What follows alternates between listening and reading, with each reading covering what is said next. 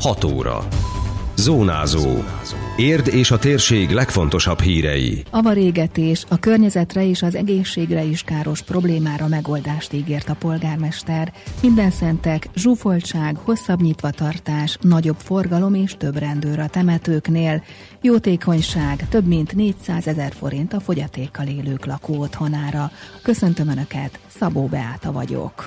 Ez a Zónázó, az Érdefem 101,3 hírmagazinja a térség legfrissebb híreivel. Égető probléma. A héten komplex megoldást dolgoznak ki az avarégetés okozta probléma kezelésére, tudatta közösségi oldalán a polgármester.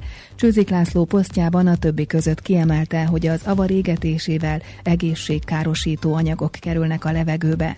Az érvényben lévő helyi rendelet szerint az őszi időszakban október 15-e és november 30-a között égethető a kerti hulladék.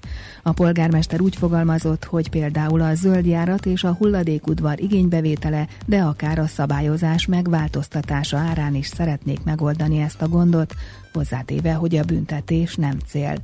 Az Érdi Környezetvédő Egyesület is aggódik az avarégetés miatt. Kevesen tudják, hogy milyen káros hatásokkal jár a környezetre és az egészségünkre is, hangsúlyozta a horvátné Domonkos Mónika, a szervezet kommunikációs munkacsoportjának vezetője. Egy átlagos 100 kg-os kupac elégetésénél több kilogramnyi szennyezőanyag kerül a levegőbe, például 5 és 7 kg közötti szénmonoxid, és 1 és 5 kg közötti szállópor, és ez a 100 kg-os kupacnak az elégetése során keletkező szállópor mennyisége 90 millió köbméternyi levegőt képes elszennyezni. Tehát az egy egész településnek a levegője egyszerre, és akkor csak egy kertben éget.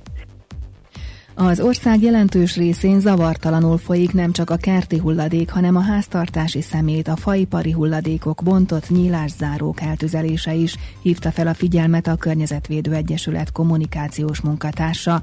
Horvátné Domonkos Mónika rámutatott, hogy nagyon sokan lebecsülik a hulladék égetésének negatív következményeit. Nem szabad például eltüzelni a kezelt fát, például a festett lakozott fajtó, ablakkeret, a rétegelt lemez, bútorlap, építési fa hulladék, a színes fényes papírok, mert ezek egyrészt a festék is más, meg van, hogy műanyag réteggel van bevonva. A PET palackot és műanyag hulladékot sem szabad elégetni, autógumit, használt ruhát, rongyot sem, fáradt olajat és üzemanyagot sem, valamint hát sajnos tavaly is volt rá példa, hogy elektronikai hulladékot égettek, egy hulladék kisokost is összeállítottak az érdi környezetvédők, és azt szeretnék, ha minél több lakos hozzájutna, hogy etéren is tájékozottabbak legyenek az emberek. Ebben szó van a szelektív hulladékgyűjtésről, hogy miket lehet a szelektív hulladékgyűjtőbe rakni, mert abban sem mindegy, hogy mit teszünk bele. Szóval a komposztálásról, mik azok a hulladéktípusok, amik komposztálhatók, és mik, amit kerülni kell, mi nem kerülhet a komposzthalomba, és szó van természetesen a kerti hulladék égetésről és a a tüzelési kazános égetésről is. A megemlékezés időszakában is fontos a megelőzés. A minden szentek, illetve halottak napja idején mindig óriási a zsúfoltság az utakon, a közösségi közlekedés járatain és persze a temetőkben, illetve azok környékén. A tömegben azonban felbukkanhatnak olyanok is, akik éppen ezt a helyzetet igyekeznek kihasználni saját hasznukra, egyben mások kárára, hangsúlyozta a Kürti István, az érdi rendőrkapitányság osztályvezetője. Tehát ilyenkor a rossz emberek is közel kerülhetnek hozzánk, nagyobb értéket, illetve nagyobb összegű készpénzt ne nagyon vigyünk magunkkal. Amennyiben ez elkerülhetetlen, akkor a kabátunk belső zsebébe, táskánkba elhelyezve, magunkhoz szorítva a táskát közlekedjünk, és nagyon fontos az is, hogy ne tartsunk együtt értékeket, tehát mondjuk a lakáskulcsunkat, a személyigazolványunkkal vagy a lakcímkártyánkat, mert hogyha egyben tűnik el, akkor nyilván a bűnözők vagy a rossz szándékú embereknek is figyelem felkeltőbb lesz, hogy esetleg van egy lakáskulcsuk és hozzá egy lakcím. Fontos még az is, hogyha mondjuk bankkártyánk van, amellett se tartsuk a PIN kódunkat, hiszen akkor is megkönnyítjük a, a rossz szándékú embereknek a dolgát. A rendőrség is felkészülten várja ezeket a napokat. Több egyenruhás van a temetők környékén, akik a polgárőrökkel és közterületfelügyelőkkel együttműködve vigyáznak a biztonságra és irányítják a megnövekedett forgalmat. Arra is felhívják a közlekedők figyelmét, hogy akár gyalog, autóval vagy kétkerekűvel kelnek útra, a szokásosnál is legyenek körültekintőbbek. Kürti István azt hangsúlyozta, hogy a járművekben semmilyen iratot és értéket ne hagyjunk látható helyen. Mindig őrzött parkolóban próbáljuk a járművünket ott hagyni. Amennyiben ezt nem tudjuk megtenni, akkor mindig legyen kivilágított helyen elhelyezve az adott járművekkel közlekedtünk, és a járművekben se hagyjunk semmiféle értéket, hiszen ez is a rossz szándékú embereknek felkeltheti az érdeklődését. Tehát az utastérben látható helyen ne tartsunk semmit, amennyiben a temetőben, a sír környékén, a sírhely környékén tevékenykedünk, esetleg azt tisztogatjuk, hogy a virágokat, koszorúkat elhelyezzük, akkor se hagyjuk őrizetlenül a táskánkat, kocsikolcsunkat, bármiféle értéktárgyainkat. Az évről évre hangsúlyozott felhívások hatására javul a helyzet, mostanra csökkent az ilyenkor gyakrabban előforduló autófeltörések, zseblopások, viráglopások száma. Konkrét számokkal nem szolgált az osztályvezető, de elmondása szerint úgy tapasztalják, hogy kevesebb bűncselekményt kell regisztrálniuk ebben az időszakban, vagyis az emberek jobban odafigyelnek és igyekeznek megelőzni a bajt. Ez így nyilván köszönhető annak is, hogy a lakosok és az emberek és az állampolgárok is felkészültebben várják ezeket az időszakokat, és jobban odafigyelnek most már ezekre a problémákra. Ez a rendőrség is nagyobb számban, fokozottabban kín van a területen. Már a megelőzési jellege is nagy ennek a dolognak, hiszen a rossz szándékú emberek is esetlegesen észreveszik, hogy több rendőr, több közterületfelügyelő, vagy több polgárőr van a területen, akkor már esetlegesen nem próbálkoznak. A napi dolgokból mi is úgy érezzük, hogy kicsit azért visszaszorult ezeknek a bűncselekményeknek a száma, de nagyon fontos azért, hogy itt a rendőrség is, a polgárőrök is, közterületfelügyelők is tegyenek ezért, tehát a lakosságnak is nagyon nagy szerepe van ebben, hogy védjük meg a saját értékeinket, illetve a közlekedés biztonság kapcsán vigyázzunk egymásra.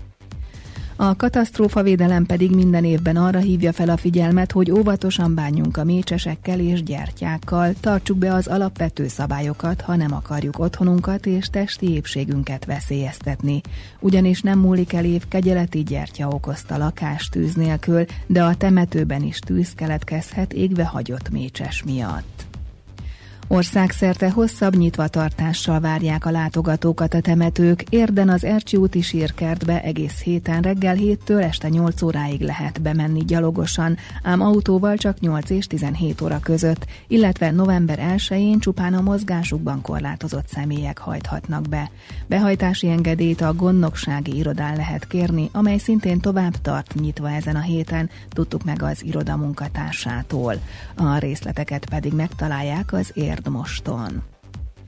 Sokakat indított adakozásra az Álmom az Isten című előadás. A szombati jótékonysági programon 421 ezer forint gyűlt össze, amit a fogyatékkal élőknek szánt lakóotthon felépítésére használnak fel. A Szepes Gyula Művelődési Központban Mihály Győző színművész, magyar költők istenes versei közül válogatott Karaszon Eszter Gordonka művész kíséretével. Az Érligeti Református templom közhasznú alapítvány meghívására hozták el érdre az előadást előadást. A belépés díjtalan volt, az est végén lehetett adományozni. Az Érdi Rehabilitációs Központ Emberi Hang Alapítványa egy éve kezdett jótékonysági fellépéseket szervezni alapkövek címmel. Korábban műsort adott Bojki Balázs és együttese, utána egy orgona koncertet tartottak a Parkvárosi Református gyülekezetben, ez pedig az alapkövek három előadói est, ismertette Literáti Zoltán az Érligeti Református gyülekezet lelkésze. Ezek az összegek, ezek mind-mind ennek a lakótthonnak a felépítésére lesznek majd fordítva. A célja az lenne, hogy azoknak a fogyatékkal élő emberek számára, érdi lakosok számára nyújtsunk olyan segítséget, akikről a saját családja, tehát mint korábban ugye a szülők gondoskodnak a fogyatékkal élőkről, de amikor mondjuk már a szülők megöregszenek, megbetegszenek, nagy Isten eltávoznak közülünk, akkor ugye nem marad mögöttük olyan háló vagy olyan segítség, aki segíteni tudná nekik az életben, és ez a lakótthon ezt célozná meg, hogy akik már érett, de mégis fogyatékkal élő emberek, azoknak is legyen egy biztos helyük.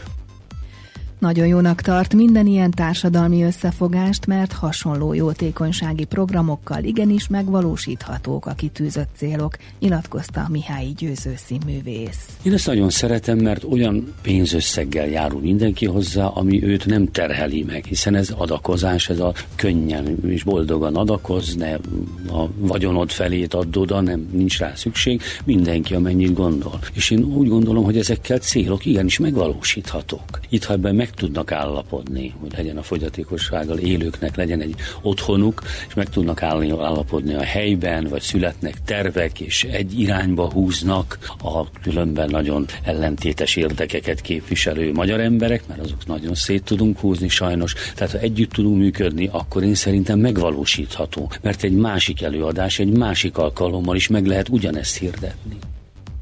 A fogyatékkal élők számára épülő lakóotthon javára az Emberi Hang Alapítványon keresztül lehet adományozni. Az erre a célra elkülönített számlaszámot megtalálják az érdmost.hu hírportálon. Időjárás. Borongós időre kell számítani az ország nagy részén, sokfelé lesz eső, zápor, de a szél általában mérsékelt marad. A legmagasabb hőmérséklet 10 fok körül várható. Zónázó. Minden hétköznap az Érdefemen. Készült a médiatanács támogatásával a Magyar Média Mecenatúra program keretében.